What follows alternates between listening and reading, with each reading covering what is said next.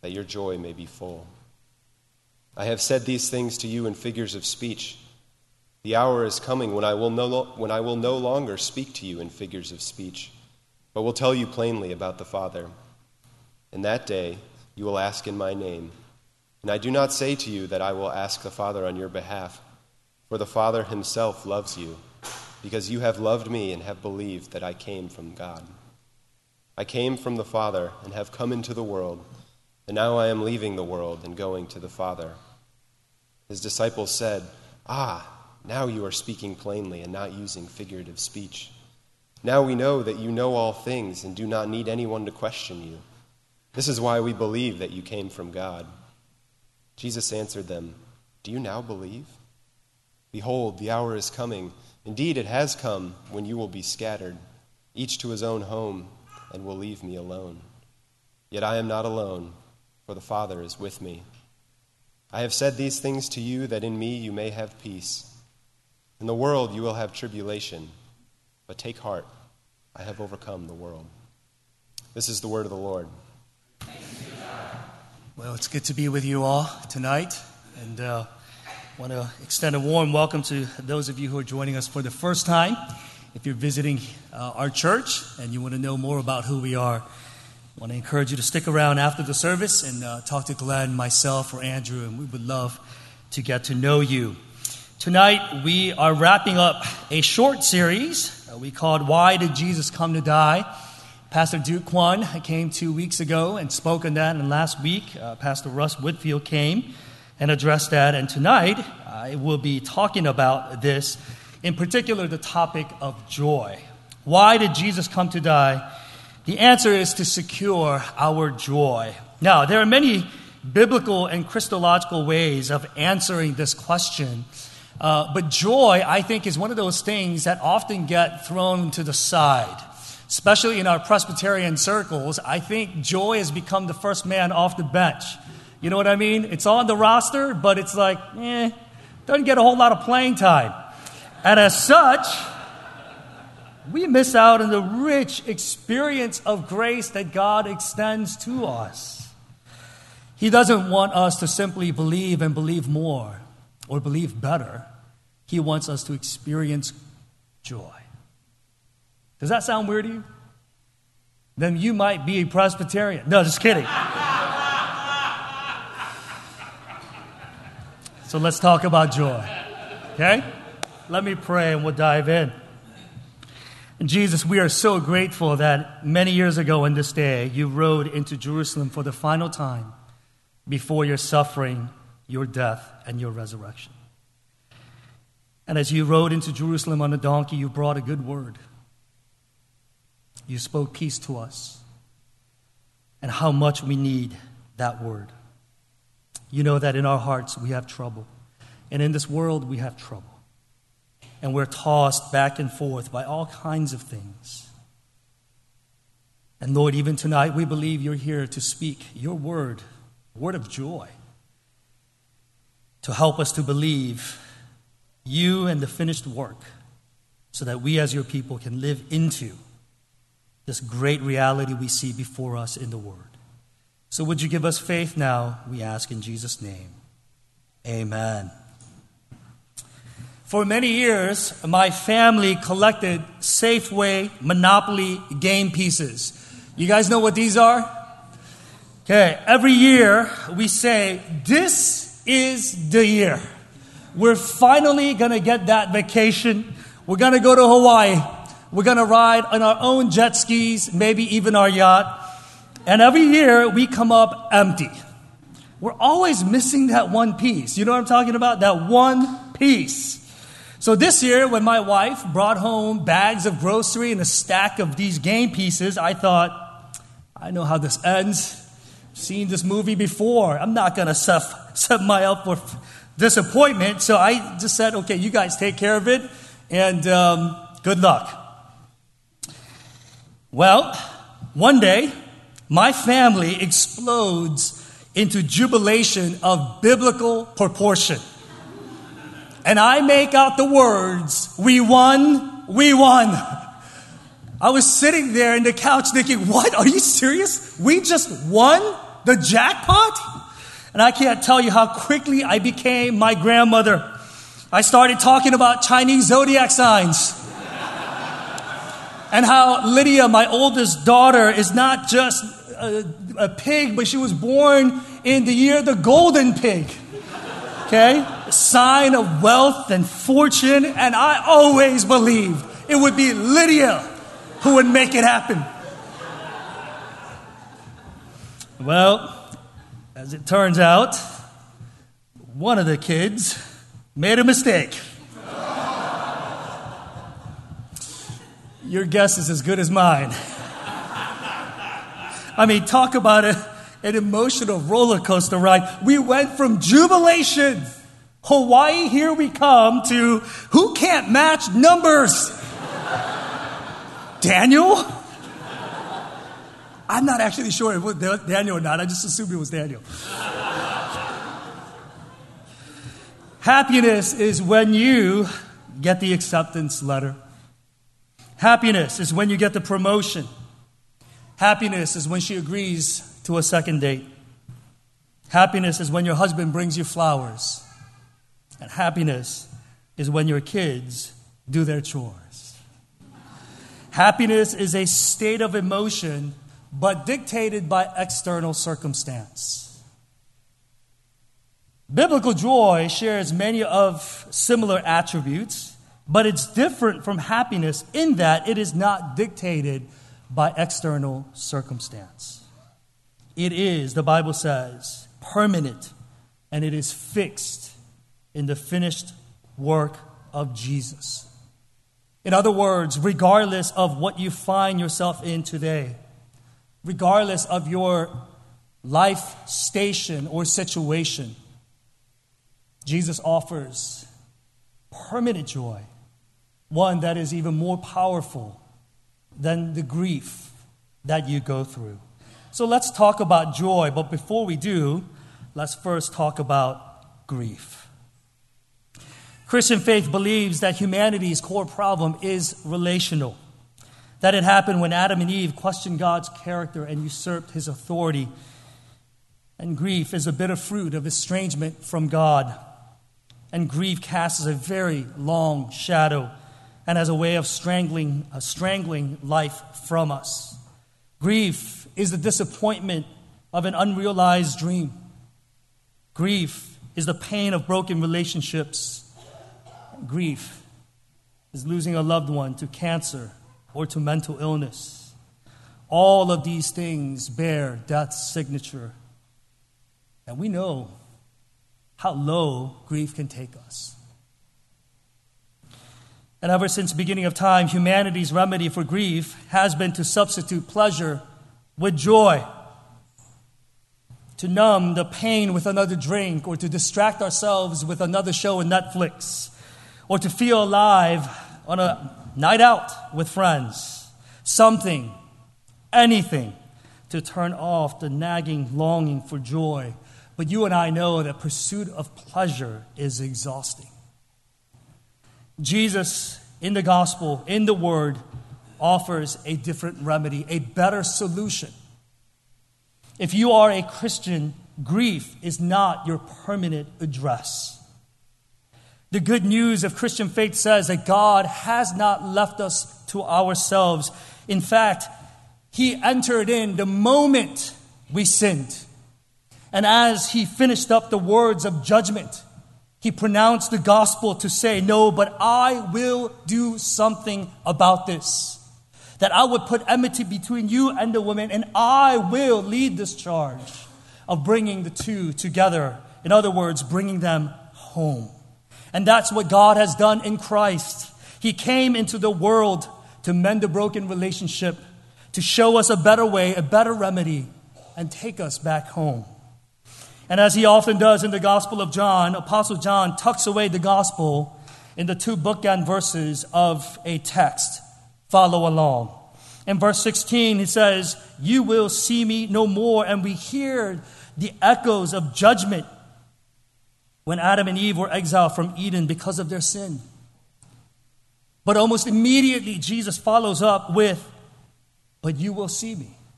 you will see me again. You see, estrangement is not the end of the story. Jesus promises that you will see him again, and he speaks of reconciliation that will take place between us and God. But how? Jesus, how will you do this? How will you take us back home to the Father? How will you mend this broken relationship that we have tried so hard to fix, to solve? And he says in verse 33 Take heart, I have overcome the world. The barrier that divides us between God has been overcome. And this is astonishing because Jesus spoke these words before his suffering and death. It's one thing if Jesus rose again and then said, Take heart, I have overcome the world. But Jesus, in the light of the suffering that was to come, he says, I got this. And this gives us great confidence to trust in the words that he has already said. Yes, we will not see him, but for a little bit, we will see him again because he will do something about it. So let's take a closer look.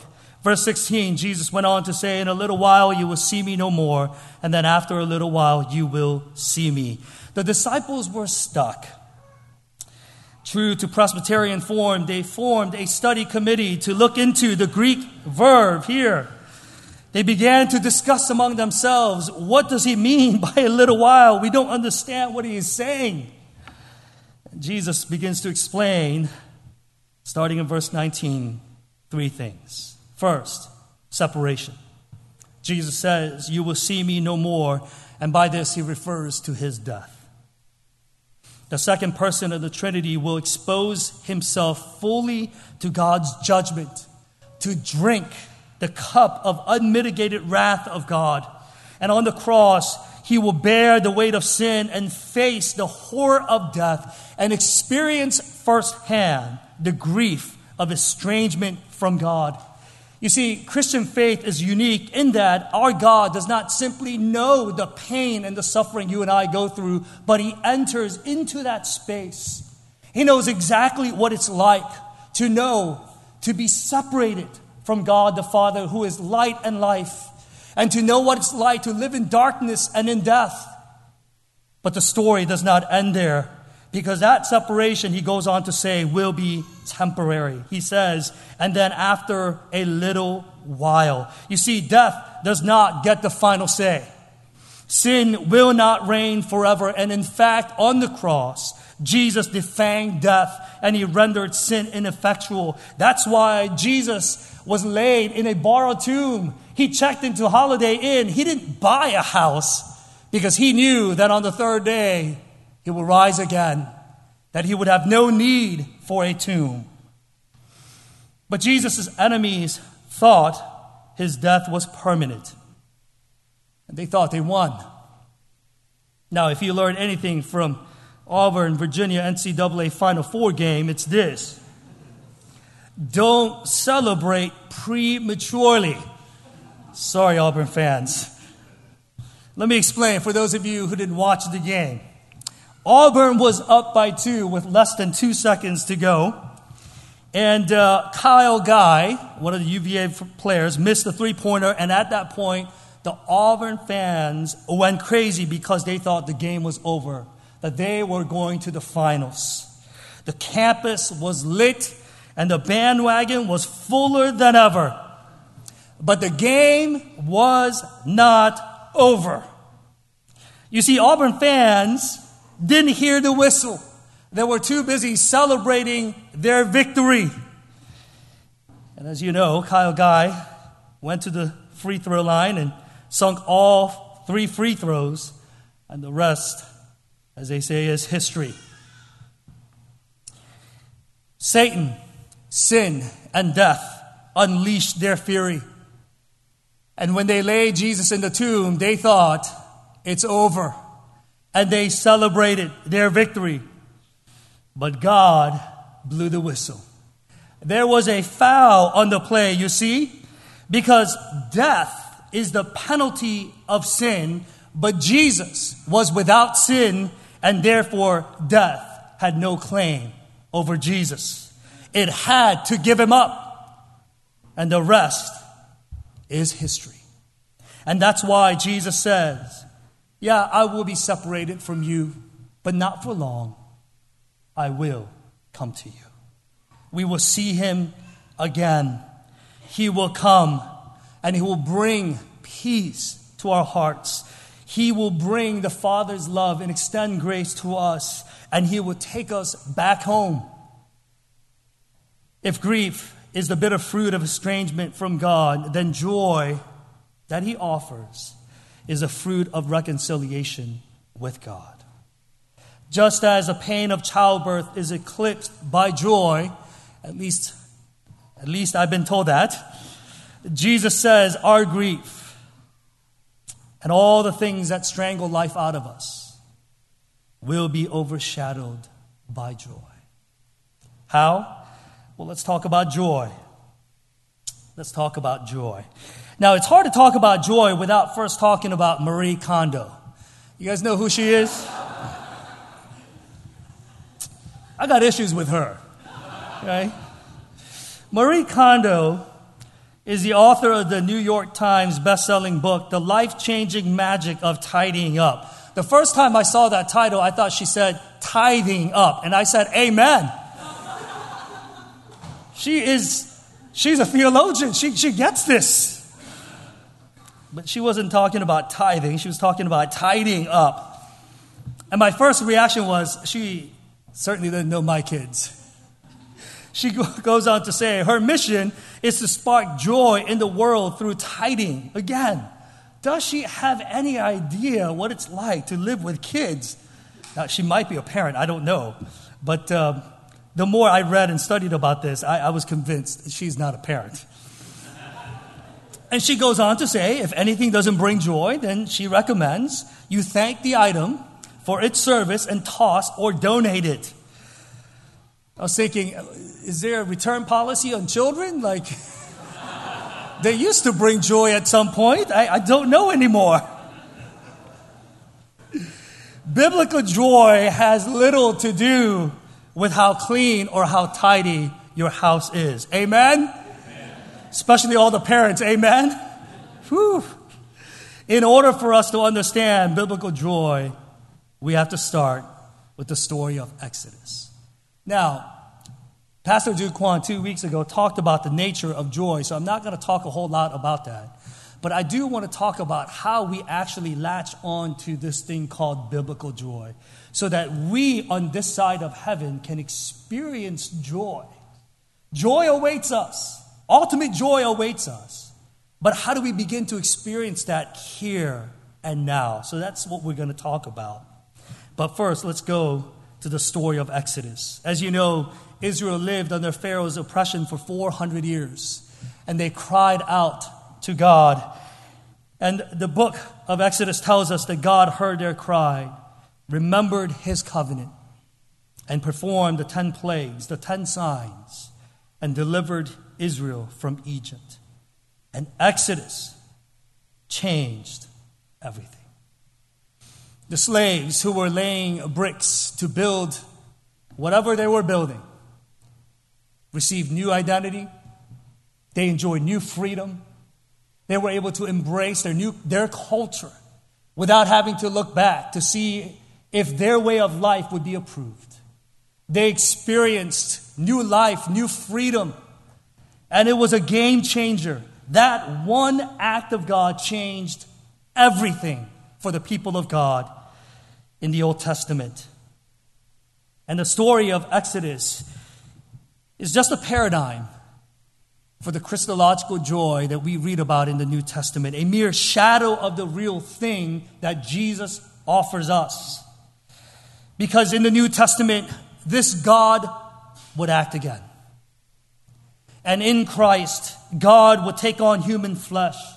He will come to be one of us, to live the life that you and I could not live out, and suffered and die on the cross. And on the third day, he rose again from the dead. And this event, the life, suffering, death, and resurrection of Jesus, changed everything for the people of God. Therefore, we as God's people have a new identity as sons and daughters of God. We are not defined by our failures or our struggles, but we are defined by the finished work of Christ. We are loved, we're celebrated, we're accepted as His beloved. And our Father, who is kind beyond measure, knows how to give good gives to us. If we ask for bread, He would not give us stone. If we ask for fish, He will certainly not give us a scorpion. But even before we ask for the things that we should ask, God is already at work to bring those things into fruition. I can't tell you how many times I would look back at the past 5, 10, 20, 30 years of my walk with Jesus and see the hand of God all over my own story to know that despite my own mistakes and ignorance, God was directing the course of my life to bring me where I am into a deeper relationship with Jesus. Not so that I have more in my bank account or more in my hands, but that I know Him more, I know Him better, and I know Him to be true. And that is more than I could have asked for. And if you are a believer, a follower of Christ, this is true of you as well.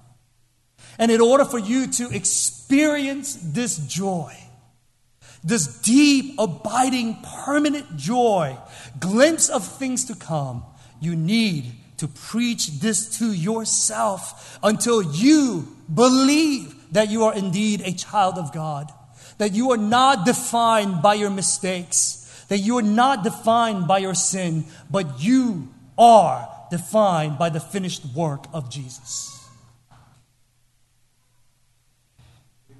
We not only have new identity in Jesus, but we enjoy new freedom. New freedom from the power of sin. One day, we will be free from the presence of sin. But here, as we struggle, the grace given to us allows us to say, no to ungodliness, and yes to righteousness. And it helps us to grow into our identity as Christ followers. And this is an amazing grace that He extends to us. That we individually can become the person that He calls us to be. That we can struggle against sin in our hearts. So that we reflect the moral beauty of Christ in us. So that we, in our thoughts, in our attitudes, in our actions, we become Christ in this city. What a blessing this is, and what a powerful form of evangelism that would be when we, as a collective community, can grow into this identity. So that we, as God's people, not only embrace who we are, but begin to grow into our identity to love and care for the city just as Christ loves and cares for us. Not only that, we have been given a new promise. And this promise says, the best is yet to come. You believe this? Do you believe this? That the best is yet to come.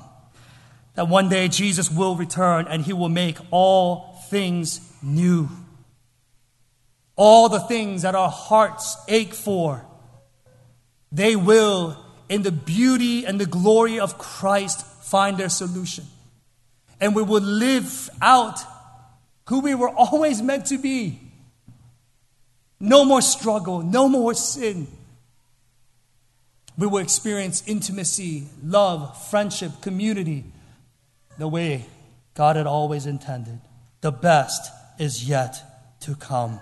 And if we could latch our hearts onto this gospel truth, then we can experience joy here on this side of heaven. But here's the thing this joy does not happen automatically. Joy is a virtue, just like love. We pray for love, we practice love. We don't sit back and just hope love will grow and perfect itself one day. No, we work hard to be patient, to be kind, to not keep a record of wrong. Likewise, we need to cultivate joy through the hard work of preaching the gospel to ourselves and wrestling our unbelieving hearts in prayer. So often we say in our circle, the answer is believing more, believing better, believing harder. But I think there is value to this hard work. And this is the hard work that Jesus calls us to. And it's not without fruit. As we begin to get into the Word and engage our hearts in prayer, and as we enlist the community to help us do that, our joy will grow and we will come to believe more and more and more of these gospel truths and bear the fruit of joy in our hearts. But I get it. We live in the tension of already and not yet, meaning, yes, I see glimpses of that, but it's so hard to see it. I see how this truth is real and applies to me, but sometimes I have a hard time believing that this is real. For now, joy and grief coexist. They're horrible roommates, really. But grief is temporary too. Joy and grief coexist, but not as equals. Because joy overwhelms our grief. You know how? Joy teaches us to say, we have something better. The world says you can find happiness and pleasure in your bank account, in your status, in the circle of friends that you have. But the Bible says, no, you can find true joy in the finished work of Jesus. Because all of these things will come and go. And our hearts are fickle, are they not? The very things that once brought us happiness don't anymore. That's the brokenness of the world we live in. There is no guarantee that these things will continue to give us what we're looking for. And we know this to be true. Jesus certainly does. And that's why he offers us a better way, a better solution. And that is true biblical joy that is fixed on him and his gospel. Jesus says, You got something better. And that's him. That's him. You know, when I go out to eat uh, with you know, friends here downtown or friends from the neighborhood, you know, some people, uh, they really like salad. Okay, I, I, I get that. There's health value to it, so I don't want to, you know, be so harsh on, on my uh, vegetarian or vegetarian leaning friends. But, uh, you know, salads come out first. You know what I mean? Like they come out first. And so they feel obligated to offer their salad to me. And I look at their kale, the beets, the beans, and I'm like, no thanks, man. No thanks. I am, in fact, not tempted by your salad at all. Like, trust me, there's nothing about your salad that makes me want to partake of it. Okay? Why? Because I got something better. It's called the medium rare cheeseburger. It's coming. I ordered it. It's being made in the back. And it's to come. It's only a matter of time. And the promise of my burger that's going to show up helps me to live in that moment with deep joy. to say, no thanks. You can keep your salad. Silly illustration. But I think what Jesus is offering us is exactly this. Now, sorry if you're a vegetarian, you're like, what's wrong with salad? Okay? Just follow me, okay? Just follow along. Jesus says to us, You have something so much better. Our hearts are so easily deceived. And we gravitate toward all kinds of things in pursuit of pleasure, but Jesus knows that only He can quiet our hearts. And it's as we learn to rest in the promise of His presence and the promise of things to come that we can say to the world, I got something far better. I got something far better. C.S. Lewis, the fourth person of the Trinity, as, as Elder David Raymer says. Sorry, man. C.S. Lewis is right when he said, All joy reminds. It is never a possession, always is a desire for something longer ago or further away or still about to be. Biblical joy is exactly that. We anticipate what's to come, and we experience joy in our hearts. And I don't want to make light of the situation you're going through, but let me say this. Despite unrealized dreams and broken relationships, you can experience deep and abiding joy because in Christ we have something better. And even in the face of death, as you watch the loved one slip away, we can know deep, profound joy because in Christ we are promised something better. And we hold on not because our circumstance will change, but our hearts can. And in the midst of all the things that we go through, all the messiness of life, and even in the most difficult and challenging moments, as we latch our hearts to Him, we can experience the powerful, life giving joy that He offers in Himself. How? In this world, you will have trouble, but take heart. He has overcome the world. Let's pray together. Jesus, we are grateful that you have done what we could not do for ourselves. You entered into our world into our space, into our brokenness. And you have defeated it. You have overcome. And now you offer yourself to us so that even now on this side of heaven, we can see glimpses of what's to come. And we praise you for that. Lord, I pray that you would give us faith to believe, but faith also to preach the gospel to our hearts and to wrestle with our unbelieving hearts so that we might, in those moments, find you to be faithful, we ask. In Christ's name, amen.